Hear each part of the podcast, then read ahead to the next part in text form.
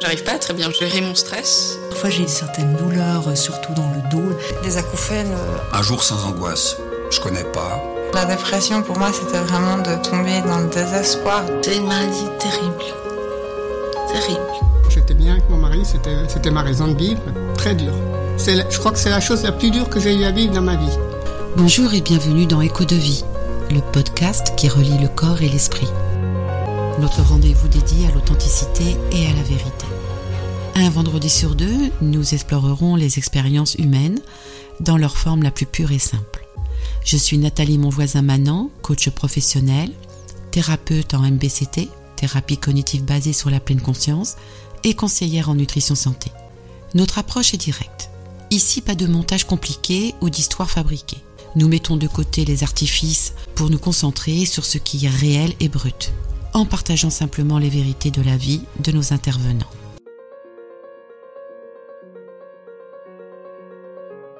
Aujourd'hui, nous poursuivons le voyage entamé avec le témoignage émouvant de Chantal lors de notre précédent épisode. Chantal, une femme remarquable dont la force et la capacité à rebondir éclairent le chemin du deuil vers un renouveau, nous a ouvert son cœur, partageant son parcours personnel à travers la douleur immense causée par le départ de son mari, suite à une maladie de longue durée qui a bouleversé son existence. Nous allons ensemble approfondir notre compréhension du deuil sous toutes ses formes. La perte d'un être cher touche chacun de nous de manière universelle. Pourtant, chaque chemin de deuil reste unique et intensément privé. Dans cet épisode, nous aborderons ce processus complexe en évoquant le deuil vécu par ceux qui ont perdu un proche, tout en nous interrogeant sur notre propre mortalité. Pour aborder ce sujet délicat mais essentiel, je m'appuierai non seulement sur mes propres expériences, mais également sur les enseignements d'une figure emblématique dans l'étude du deuil. Elisabeth Kubler-Ross. Psychiatre et auteur de renom, Elisabeth Kubler-Ross a révolutionné notre compréhension du deuil et de la mort au XXe siècle. Née en 1926 en Suisse et décédée en 2004 aux États-Unis, elle est surtout connue pour son modèle en cinq étapes du deuil, souvent résumé par les signes d'Abda, qui signifient déni, colère, marchandage, dépression et acceptation. Après ses recherches et ses nombreux écrits, notamment son ouvrage phare de la mort et du mourir publié en 1969, Kubler-Ross a mis en lumière les émotions complètes que vivent les individus confrontés à la mort. C'est grâce à son œuvre, le fruit d'une vie entière de dévouement, que la prise en charge des personnes en fin de vie dans les hôpitaux a été considérée avec sérieux. Fondatrice des soins palliatifs, son approche de l'accompagnement des mourants s'est étendue pour embrasser tous ceux qui sont touchés par le processus de deuil.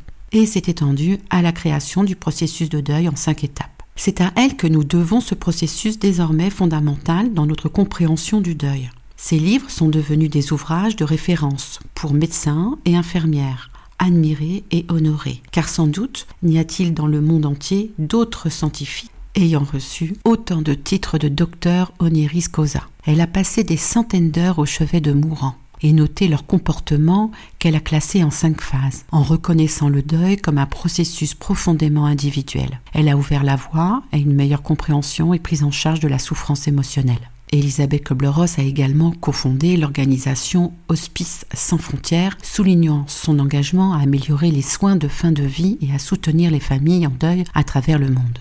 Sa compassion, son approche humaniste de la mort et du deuil, ainsi que ses contributions académiques continuent d'influencer les professionnels de la santé, les thérapeutes et toute personne confrontée au deuil. Lorsque nous sommes confrontés à la mort d'un être cher ou à la perspective de notre propre fin, nous traversons un processus émotionnel profondément humain, souvent décrit par cinq étapes du deuil que les gens peuvent expérimenter, bien qu'il soit important de noter que chacun vit le deuil à sa manière et peut ne pas passer par toutes ces étapes ou les vivre dans un ordre différent. La première réaction est le déni. Dans cette phase, on a du mal à accepter la réalité de la perte. Le déni est une défense psychologique naturelle qui nous aide à amortir le choc initial de la perte, donnant à notre esprit le temps de s'ajuster à la nouvelle réalité. Selon Elisabeth Kubler-Ross, le déni est la première étape du processus de deuil. Le déni survient comme une réaction de protection face à la réalité accablante de la perte. Il aide à amortir l'impact de la nouvelle, permettant à l'individu un certain répit émotionnel dans les premiers moments après avoir appris la nouvelle d'une perte ou confronté à sa propre mortalité. Cette étape peut être vue comme une tentative inconsciente de nier la réalité de la situation, permettant à la personne le temps de s'ajuster émotionnellement à sa nouvelle réalité. Après la perte d'un proche, une personne peut refuser de croire que l'être cher est réellement décédé. Elle peut continuer à agir comme si la personne allait revenir, évitant de parler de sa mort ou de prendre des mesures telles que l'organisation des funérailles.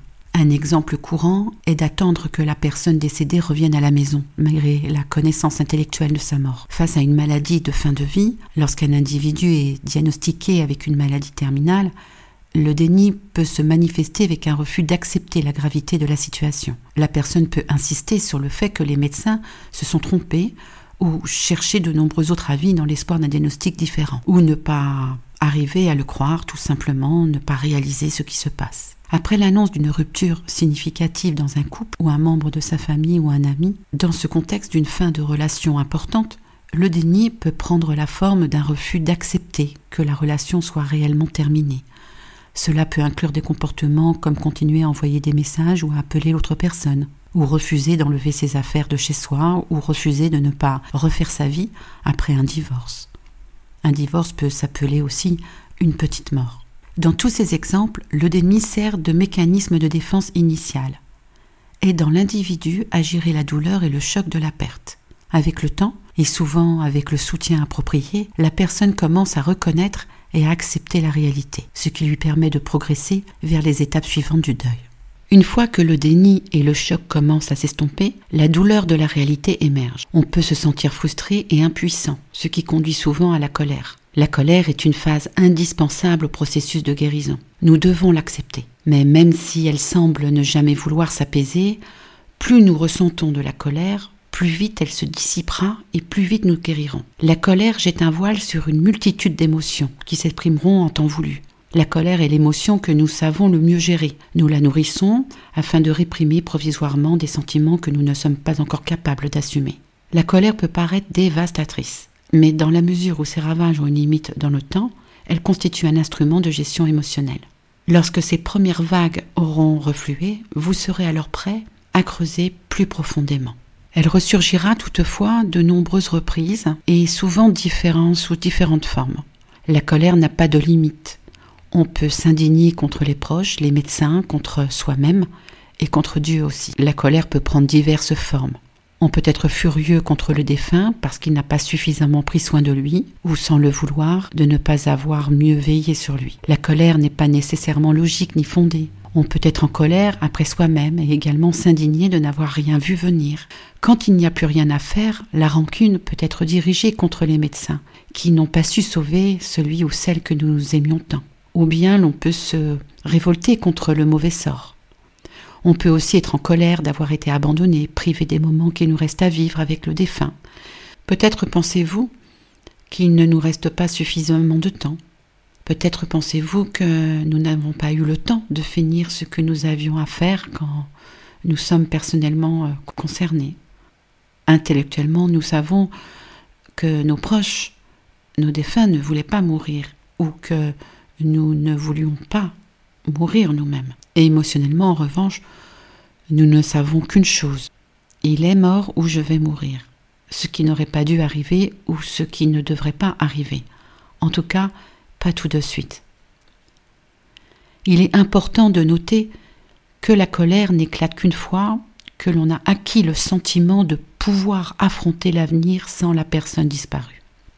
Sur le coup, vous serez étonné d'avoir survécu à la tragédie, puis vous serez assailli par la tristesse, la panique, la douleur, la solitude, mais surtout par une violente colère. Vos proches et vos amis pourront être déconcertés par cette réaction émotionnelle survenant juste au moment où vous paraissez commencer à vous remettre.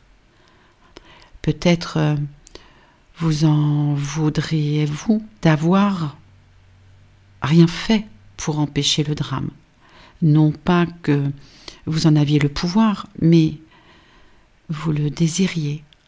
Or, la volonté de sauver une vie n'est pas le pouvoir de contrecarrer la mort. Probablement seriez-vous en colère de vous retrouver dans une situation que vous n'aviez pas anticipée, pas méritée ni souhaitée. Un homme en deuil avait confié à Elisabeth Kubler-Ross. Je suis furieux d'être obligé de continuer à vivre dans un monde où elle n'est, elle n'est plus, où je ne peux pas lui parler, la voir. Je l'aimais. J'avais besoin d'elle et je ne la trouve nulle part. Elle n'est pas vraiment à l'endroit où elle repose maintenant. Son existence spirituelle hors de ma portée. Je suis perdu et plein de rage. La colère est une phase indispensable au processus de guérison. Vous devez l'accepter, même si elle semble ne jamais vouloir s'apaiser. Plus vous ressentirez de la colère, plus vite elle se dissipera et plus vite vous guérirez. La colère jette un voile sur une multitude d'émotions qui s'exprimeront en temps voulu. La colère est l'émotion que nous savons le mieux gérer. Nous la nourrissons afin de réprimer provisoirement des sentiments que nous ne sommes pas encore capables d'assumer. La colère peut paraître dévastatrice, mais dans la mesure où ses ravages ont une limite dans le temps, elle constitue un instrument de gestion émotionnelle. Lorsque ces premières vagues auront reflué, vous serez alors prêt à creuser plus profond. Tout au long du processus de deuil, la colère ressortira, toutefois à de nombreuses reprises et sous différentes formes. Sous la colère couvre la douleur, votre douleur, une douleur liée à la mort d'un proche ou l'annonce de notre propre mort, il est naturel de se sentir délaissé et abandonné. Or nous vivons dans une société où la colère effraie bien souvent. La colère est jugée déplacée, inappropriée, disproportionnée, voire exagérée, parce que beaucoup ignorent comment réagir face à ces sentiments violents. Nous devons néanmoins lui laisser libre cours. Criez si vous en éprouvez le besoin. Réfugiez-vous dans la solitude pour extérioriser votre colère. La colère est une bouée à laquelle s'agripper. Elle structure temporairement le néant de la perte ou de notre future perte. Dans les premiers moments qui suivent un décès, on se sent parfois comme égaré en pleine mer, privé de repères, de moyens de communication. Puis l'on s'indigne, par exemple, contre quelqu'un qui n'a pas assisté aux funérailles ou qui n'est pas présent à nos côtés ou qui a une attitude différente maintenant que l'on est malade ou que le défunt n'est plus là. Soudain, on retrouve un élément structurant, cette colère vis-à-vis de cette personne qui devient comme une passerelle vers le rivage, un lien de, de nous aux autres, un flotteur auquel se raccrocher. La colère est une planche de salut. Ne l'étouffez pas même si cela vous paraît plus facile. Déversez-la, laissez-la éclater devant un psychothérapeute, un membre de votre famille en qui vous, avez confiance. Parlez-en à vos amis. Pleurez, hurlez dans un oreiller. Trouvez des moyens de l'extérioriser sans vous blesser ni faire de mal à quiconque. Marchez, nagez, jardinez, Pratiquez n'importe quelle activité physique qui vous permette de l'évacuer. Ne la contenez pas. Au contraire, explorez-la. La colère n'est que l'un des indices de l'intensité de notre amour. Elle signifie que nous progressons, que nous nous autorisons les sentiments jusqu'à jusque-là jugés trop forts à remonter à la surface il est important de ressentir sa colère sans essayer de lui trouver un sens. La vie est injuste. La mort est injuste. La colère est une réaction naturelle à l'injustice de la perte. Malheureusement, elle peut nous isoler de nos proches au moment où nous en avons le plus besoin. La colère revêt diverses formes, parfois celle de la culpabilité, une forme de colère contre soi-même. Nous ne sommes pas fautifs. Si nous avions pu changer le cours des choses, nous l'aurions fait. Mais cela n'est pas en notre pouvoir. La colère prouve que nous sommes un être doué de sentiments, que nous aimons. Plus notre colère sera violente, plus nous découvrirons de sentiments sous-jacents. La colère est une réaction immédiate qui masque quantité d'émotions liées au chagrin de la perte ou de notre propre perte. Sa virulence peut paraître excessive, mais elle est proportionnelle à l'amour perdu. Quand elle s'apaise, car elle finit toujours par s'apaiser, le deuil prend alors une nouvelle forme. Ressentez votre colère à fond et ne laissez personne parmi vous la critiquer ou minimiser son importance. La troisième étape du processus de deuil est le marchandage. Durant la phase de marchandage, on tente de négocier avec une puissance supérieure ou avec soi-même dans l'espoir de pouvoir changer la situation. C'est une tentative de reprendre le contrôle ou de trouver un moyen d'atténuer la douleur ou de retarder l'inévitable. Quand nos proches sont gravement malades, nous sommes prêts à tout pour qu'ils soient épargnés. Nous sommes prêts à négocier avec Dieu. Nous sommes prêts à l'implorer. Nous sommes prêts à faire des promesses pour pouvoir sauver cette personne. Après le décès, le marchandage peut prendre la fin d'une trêve temporaire. Avec des et si, et si, et si je consacre le reste de mes jours à aider mon prochain, est-ce que je me réveillerai enfin de ce mauvais rêve? Nous formulons toutes sortes de si seulement et de et si, parce que nous voulons que la vie redevienne comme avant, que l'être aimé nous revienne. Nous voulons remonter le temps. Si seulement la tumeur avait été décelée plus tôt, si seulement la maladie avait été diagnostiquée, si seulement cet accident ne s'était pas produit. La culpabilité va souvent de pair avec le marchandage. C'est si seulement, si seulement, nous amène à nous reprocher de ne pas avoir agi différemment. Nous marchandons donc même avec la douleur. Nous ferions n'importe quoi pour ne pas avoir autant de chagrin. Nous préférons revisiter le passé plutôt que de souffrir au présent. Elisabeth Klober-Ross nous parle d'un témoignage qu'elle a vécu avec Howard, un de ses patients. Il avait 75 ans et il prit la résolution de se mettre au sport afin de préserver sa santé. Il avait lu que la pratique quotidienne de la marche maintenait en forme et contribuait à la prévention de la maladie d'Alzheimer et à améliorer la qualité du sommeil. Il décida donc que lui et son épouse Émilie, âgée de 70 ans, marcheraient tous les jours. Émilie n'était pas très enthousiasmée par cette idée, mais pour faire plaisir à son mari, elle le suivit. Au bout de six jours, alors qu'il venait juste de rentrer chez eux après une matinée bien remplie, Howard enfila sa tenue de sport. Mais Émilie lui demanda s'il était vraiment obligé d'y aller tous les jours. Il insista. Il faut au moins trente jours pour créer une habitude, lui dit-il. Il faut absolument que nous marchions tous les jours, qu'il vente, qu'il pleuve ou qu'il neige. Alors Émilie accepta.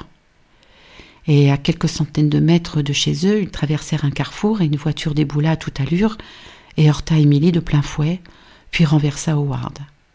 Celui-ci se releva presque aussitôt, un peu étourdi, et vit Émilie étendue sur la chaussée et inanimée. Un passant s'approcha de lui. Il lui demanda s'il n'était pas blessé, puis il se mit à pleurer pour sa femme. Une ambulance arriva dans les minutes qui suivirent et on les conduisit à l'hôpital. Howard n'avait qu'une fracture du bras et quelques contusions superficielles. Émilie souffrait de traumatisme interne nécessitant une intervention chirurgicale. Pendant qu'elle était au bloc opératoire, Howard se répétait Mon Dieu, Faites en sorte qu'elle s'en sorte. Je ne la forcerai plus jamais à faire des choses contre son gré. Je vais devenir quelqu'un de bien. Je ferai du bénévolat, je deviendrai pratiquant. Mon Dieu, je vous en supplie, ne la reprenez pas tout de suite. Au bout d'une heure, le chirurgien rendit son verdict. Nous n'avons pas pu la sauver. On s'imagine souvent que les états du deuil s'étalent sur une durée se calculant en semaines ou en mois. C'est oublier que ces phases sont des réactions à des sentiments que nous éprouvons tour à tour pendant quelques minutes ou quelques heures. Nous ne traversons pas chacune d'elles selon une chronologie linéaire. Nous entrons dans l'une, puis dans une autre, avec parfois des retours en arrière. Durant les premiers jours de son veuvage, Howard se retrouva aux prises avec des émotions inexplicables. Elle n'est pas morte, ce n'est pas possible, se répétait-il. Puis il devint fou de rage lorsqu'il apprit que le véhicule qui avait percuté Émilie était volé. Le soir, seul dans son lit, il marchandait avec Dieu. Par pitié, faites que quand je me réveillerai, je m'aperçois que cet accident n'était qu'un cauchemar. Je ferai n'importe quoi pour qu'elle me revienne. Pendant quelques minutes, il s'imaginait ouvrant les yeux aux côtés d'Émilie et lui racontant son horrible rêve. En prenant le petit déjeuner, il lui promettait qu'il ne l'obligerait plus jamais à marcher si elle n'en avait pas envie. Et tous deux riaient de bon cœur. Maintenant, Howard échafaudait toute une liste de et si, et si. Et si j'avais accepté de décaler un peu l'horaire de notre séance d'exercice? Et si je n'avais pas lu cet article sur les bienfaits de la marche? Sa famille lui rappelait sans cesse qu'il n'était pas responsable de ce qui s'était passé. Tu ne voulais que son bien, lui assurèrent-ils. Tu pensais que c'était dans, dans son intérêt. Tu ne voulais pas sa mort. Tu ne pouvais pas deviner qu'un chauffard au volant d'une voiture volée allait causer cet accident. Howard répondait qu'il savait parfaitement que ce n'était pas sa faute, mais son marchandage lui permettait d'échapper à sa douleur et le distrayait momentanément de la triste réalité. Pendant six mois, le déni, la colère et le marchandage furent ses compagnons de tous les instants.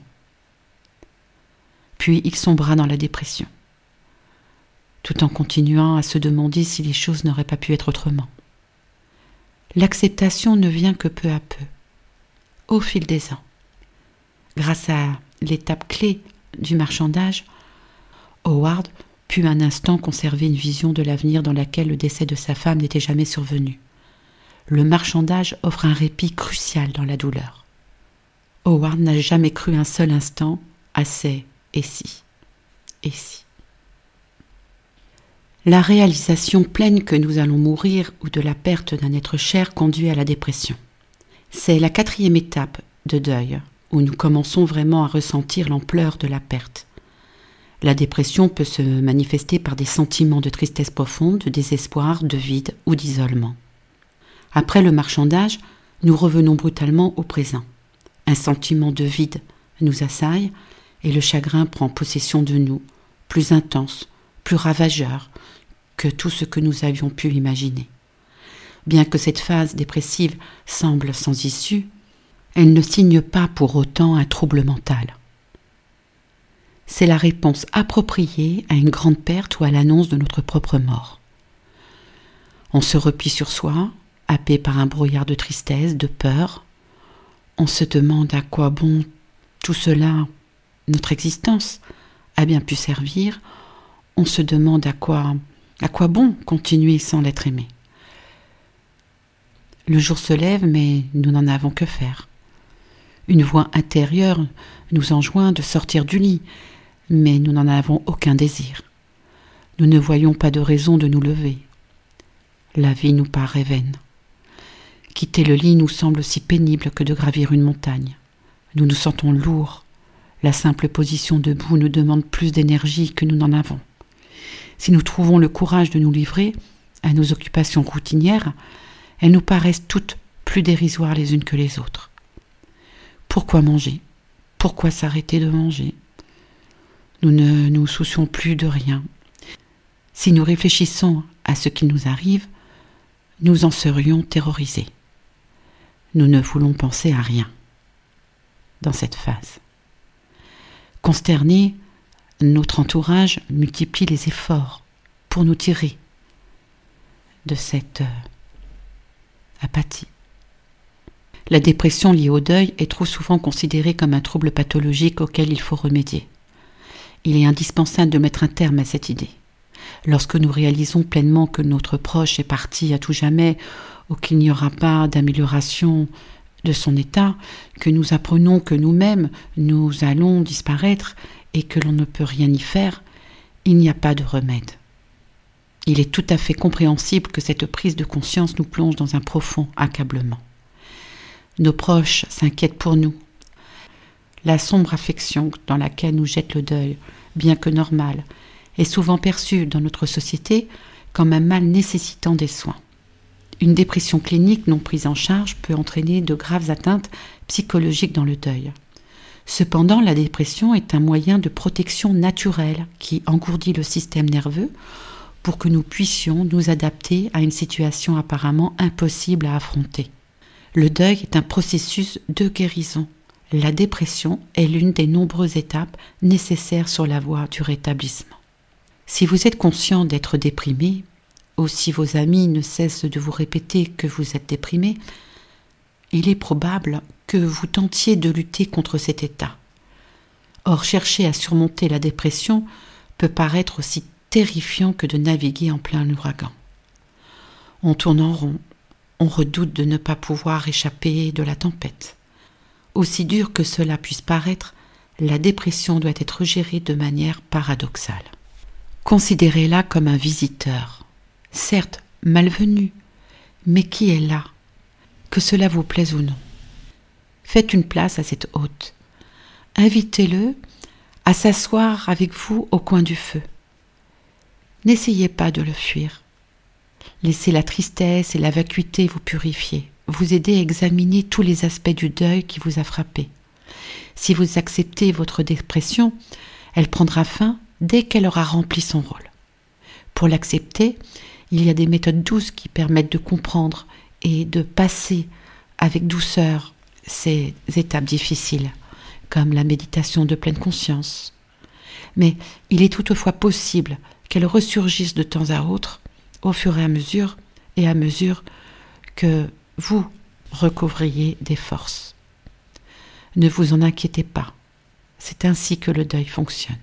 Dans son dernier livre, écrit en collaboration avec David Kessler sur le thème du chagrin et le deuil, Elisabeth Kubler-Ross exprime que notre société semble ne pas tolérer la dépression et vouloir absolument tout mettre en œuvre pour la pallier. Elle dit qu'il est vrai que l'intervention médicale est parfois indispensable, mais la plupart du temps, nous ne laissons pas sa place à la dépression qui accompagne naturellement le deuil. Après un décès, il est normal d'être triste. Cette tristesse est une réaction adaptée et non une maladie nécessitant d'être soignée comme l'est effectivement la dépression clinique aiguë ou chronique. Les causes de la dépression consécutive à un décès ou à l'annonce de son propre décès sont identifiables. Il existe divers moyens, outre les, antidépresseurs dont on nous vante les mérites, d'aider la personne qui en souffre. Traiter la dépression du deuil consiste à créer un équilibre et nous devons accepter la tristesse comme une étape inhérente au processus de deuil sans la laisser s'installer sur le long terme et nuire à notre qualité de vie. Voici ce que Elisabeth Kloberers explicite en nous disant que le recours aux antidépresseurs demeure un sujet controversé. Certaines personnes redoutent que les psychotropes ne les privent du travail de leur deuil. Et si seulement les choses étaient aussi simples. Pilule ou pas, la peine la peine est bien là et il nous faut l'affronter. D'autres les considèrent comme une béquille temporaire. Dans certains cas, le soutien des proches et de la psychothérapie ne suffisent pas. Les antidépresseurs sont alors indispensables. Aussi difficile à endurer qu'elle soit, la dépression comporte les éléments susceptibles de nous aider dans le travail de deuil.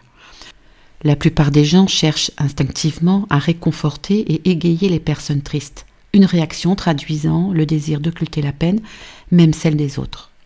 Nous devons accorder aux endeuillés la possibilité d'exprimer leur perte, les écouter sans tenter de les dérider. Dans le deuil, on assiste à ce qui se passe autour de nous sans vraiment y participer. Se lever le matin demande un effort considérable.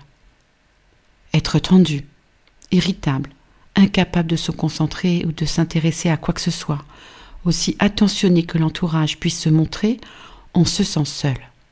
On a l'impression d'avoir touché le fond et l'on se demande si l'on demeurera à jamais aussi indifférent à tout, si l'existence nous paraîtra toujours aussi dénuée de sens. Dans cette grande détresse, nous n'avons pas envie que l'on tente de nous remonter le moral. Au contraire, nous sommes reconnaissants envers ceux qui savent nous prêter une oreille attentive en respectant le silence. La dernière étape est l'acceptation. Ce n'est pas nécessairement un moment de bonheur ou de résolution, mais plutôt un moment où l'on accepte la réalité. L'acceptation permet de commencer à s'adapter à la vie sans la présence de l'être cher ou à accepter sa propre mortalité. L'acceptation n'est pas, comme beaucoup le pensent, le fait de s'accommoder de la disparition d'un être cher ou de sa propre disparition. Personne ne se console jamais totalement. Cette étape consiste à accepter que celui ou celle que nous aimions est physiquement parti, ou que nous allons nous-mêmes partir. Cette réalité ne nous plaira jamais, mais tôt ou tard, nous finirons par accepter quelle est la nouvelle norme avec laquelle nous devons composer. C'est dans cette réalité que notre guérison s'ancrera, même si celle-ci nous paraît de prime abord inconcevable. Accepter, c'est être capable de se souvenir sans se réorganiser. Nous prenons conscience des causes concrètes du décès et de l'être cher ou de notre propre décès. Nous réalisons que l'heure est venue, il est trop tôt, bien sûr, mais peut-être était-il âgé ou souffrant, rongé par la maladie, peut-être son corps était usé, peut-être était-il prêt à ce que son voyage s'achève, mais pour nous l'existence continue, L'heure de notre mort sonnera aussi un jour. Et même si nous sommes sur le point de mourir, il est temps pour nous de guérir et d'apprendre à accepter. Après avoir refusé de voir la réalité tout doucement, nous intégrons qu'il n'est pas en notre pouvoir d'arrêter le temps.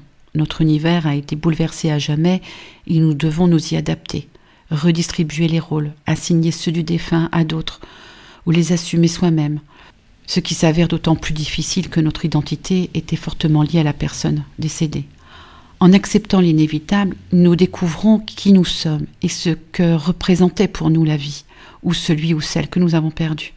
Étrangement, au fur et à mesure que nous progressons dans le travail de deuil, nous retrouvons le contact avec nous-mêmes. Dans le premier épisode de ce podcast, nous avons écouté le témoignage poignant de Chantal, que j'ai eu comme je vous l'ai dit, l'occasion d'accompagner il y a quelques mois.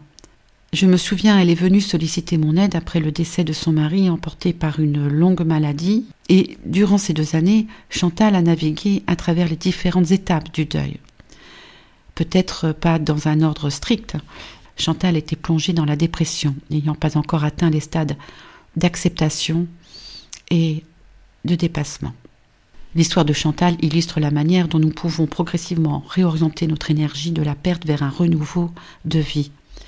Nous apprenons à mettre en perspective cette perte et à commémorer les souvenirs des êtres chers. Parvenir à l'acceptation signifie souvent vivre plus de bons jours que de mauvais. Toutefois, retrouver le goût de vivre peut parfois nous faire ressentir comme si nous trahissions la mémoire du disparu. Bien que personne ne puisse remplacer l'être aimé perdu, cela ne nous empêche pas d'établir de nouveaux liens et de construire de nouvelles interdépendances.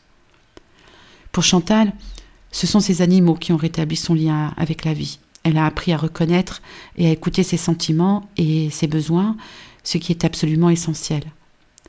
Nous progressons, changeons, évoluons et grandissons nous nous ouvrons aux autres, nous nous impliquant activement dans leur existence, renforçant nos amitiés existantes et en approfondissant nos relations, enfin notre relation avec nous-mêmes. Nous commençons à revivre, mais cela est possible qu'après avoir mené à bien notre travail de deuil. Lorsque Elisabeth Kobler-Ross décrit l'acceptation, cette dernière étape dans son processus de deuil, dans le contexte d'une personne mourante, elle ne parle pas d'une paix joyeuse ou d'un bonheur, mais plutôt d'une résignation tranquille face à la réalité de la mort. À ce stade, le mourant a souvent traversé les phases de déni, de colère, de marchandage et de dépression. L'acceptation survient lorsque la résistance à l'idée de la mort diminue et que la personne commence à reconnaître et à accepter l'inévitabilité de sa propre mort. Cette phase est caractérisée par un retrait émotionnel et un détachement. Cela ne signifie pas que la personne est complètement apathique ou indifférente, mais plutôt qu'elle a atteint un point où elle peut regarder sa mort de manière plus objective. Le mourant peut désirer passer plus de temps seul, réfléchissant à sa vie, à ses expériences, trouvant un sens ou faisant la paix avec des aspects non résolus de son existence. L'acceptation n'est pas nécessairement une expérience partagée par tous les mourants. Certains peuvent atteindre cette étape après avoir navigué à travers les phases précédentes, tandis que d'autres peuvent ne jamais ressentir une acceptation complète de leur situation. Il est également important de reconnaître que ces étapes ne sont pas linéaires. Les personnes peuvent aller et venir entre les étapes, ou éprouver plusieurs étapes en même temps. Le rôle des soignants, mais surtout des proches, devient crucial dans cette phase. Fournir un espace sûr, un soutien émotionnel, écouter sans jugement, ne pas nier, ne pas faire semblant, ne pas avoir peur, être simplement là, présent et écouter en respectant les souhaits du mourant. L'acceptation telle que décrite par Elisabeth Kloberos, elle nous rappelle l'importance de l'accompagnement et du soutien dans les moments les plus difficiles de la vie, permettant à ceux qui sont en fin de vie de trouver une certaine paix et résignation face à leur propre mortalité. Pour conclure ce podcast sur le deuil, je souhaite parler d'un sujet qui est reconnu de moitié par la communauté scientifique. La vie après la vie. La communauté scientifique aujourd'hui est, on peut bien le dire, divisée en deux. D'un côté, certains scientifiques affirment que la conscience est un phénomène du cerveau et qu'après notre décès, notre cerveau, qui est la conscience, disparaît à tout jamais. Bien qu'ils n'arrivent pas à le prouver scientifiquement, eh bien, d'un autre côté, d'autres scientifiques soutiennent que la conscience n'est pas produite par le cerveau, que c'est une énergie quantique qui continue son chemin de vie en dehors du corps terrestre. Le concept fascinant de la vie après la vie, un sujet concernant des millions d'expérienceurs à travers le monde ayant vécu des expériences de mort imminente, EMI en français, NDE en anglais, des figures emblématiques telles que Raymond Mundi et Elisabeth Leberos ont été pionnières dans l'étude de ces phénomènes, recueillant des témoignages auprès de patients en fin de vie durant des années. Leurs travaux ont ouvert une fenêtre sur ce qui pourrait nous attendre au-delà du voile de la mort, offrant à la fois réconfort et une nouvelle perspective sur l'au-delà. Les EMI sont des expériences rapportées par des individus qui ont été à la limite de la mort, ou qui ont traversé des situations de mort clinique, mais qui sont revenus à la vie. Ces récits partagent des caractéristiques communes, telles que la sensation de quitter son corps, l'expérience d'une lumière intense, empreinte d'amour inconditionnel, la revue rapide de la vie passée, et parfois des rencontres avec des êtres chers décédés, ou des entités spirituelles.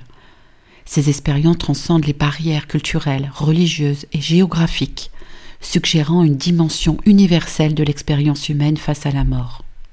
Raymond Mundi, dans son livre La vie après la vie, a été l'un des premiers à systématiser et à donner un cadre de ces expériences, les catégorisant et les analysant de manière scientifique. De son côté, Elisabeth Kubler-Ross, dans son livre La mort est un nouveau soleil, partage sa vision de la mort en utilisant un langage accessible même aux très jeunes enfants mourants. Elle compare la mort physique et la métamorphose d'un papillon quittant son cocon. Le cocon et sa larve symbolisant le corps humain éphémère, une simple demeure temporaire. Mourir, selon elle, est semblable à déménager dans une maison plus belle. À travers ses interactions avec des patients en phase terminale, à explorer la dimension émotionnelle et spirituelle de la mort, soulignant l'importance de l'acceptation et du processus de deuil, Ensemble, Mundi et Clubberos, leur travail a contribué à démystifier la mort, encourageant une approche plus ouverte et moins craintive de cette ultime étape de la vie. Le phénomène des EMI, des expériences de mort imminente, nous invite à réfléchir à la continuité de la conscience après la mort physique. Les témoignages d'expérienceurs riches en détails et en émotions profondes, comme Nicole Dron, qui en a fait l'expérience il y a plus de 50 ans et qui consacre aujourd'hui sa vie à transmettre ce message d'espoir à travers ses livres et ses conférences, tout comme, pour ne citer que, Alexander Eben, un neurochirurgien américain connu comme l'auteur du récit d'une expérience de mort imminente, a profondément basculé ses croyances, ses propres croyances, en tant que neurochirurgien.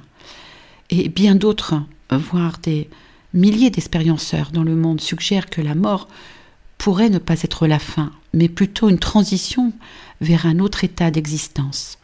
Cette perspective a le potentiel de transformer notre compréhension de la vie en soulignant l'importance de vivre de manière consciente, aimante et pleine de sens. Dans les moments les plus silencieux qui précèdent le départ de cette vie, certains vivent des rencontres d'une beauté et d'une profondeur insoupçonnées. Ces expériences, connues sous le nom d'expériences de fin de vie, EFV, ou d'état de conscience accru au seuil de la mort, nous dévoile aussi un aspect fascinant du passage de l'existence. Depuis les premières observations du XXe siècle par des pionniers comme Bosano et Barrett, ces phénomènes captivent et interrogent.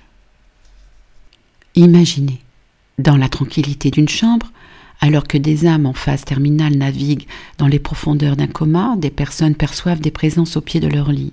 Les recherches révèlent que jusqu'à la moitié de ces âmes, encore conscientes, témoignent d'une visite mystérieuse, un moment suspendu entre deux mondes. Ces visions étranges, similaires à travers les cultures et les croyances, suggèrent une continuité de la conscience qui transcende la mort. Dans les 72 heures précédant leur ultime souffle, certains évoquent la visite de proches disparus, de figures angéliques, ou la vue de paysages d'une splendeur ineffable. Des moments souvent éphémères surviennent généralement chez ceux dont l'esprit n'est pas voilé par les médicaments, la fièvre ou les troubles de l'esprit. L'étonnement face à ces visions est universel, touchant croyants comme sceptiques, et apportant une certitude intérieure indéfectible sur leur réalité. Ces expériences offrent un réconfort profond aux âmes en transition, leur procurant un bien-être inattendu même après des jours de souffrance. Elles apaisent, transforment l'état d'esprit, remplaçant les cœurs d'une sérénité et parfois d'une euphorie anticipant la paix à venir.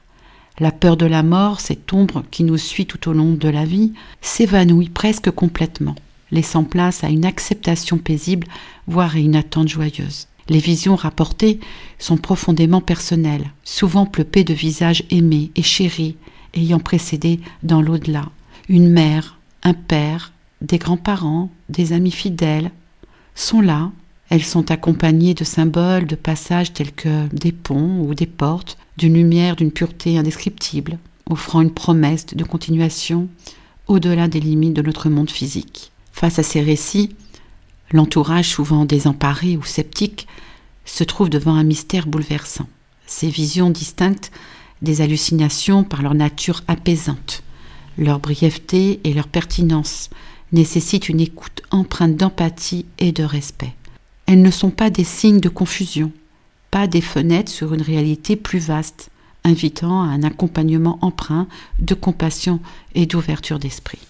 Ainsi, dans ces derniers instants où le voile entre les mondes semble s'amincir, les expériences de fin de vie nous rappellent l'importance de chaque passage offrant une vision réconfortante et transformante de la mort, non pas comme une fin, mais comme un seuil vers un nouveau commencement.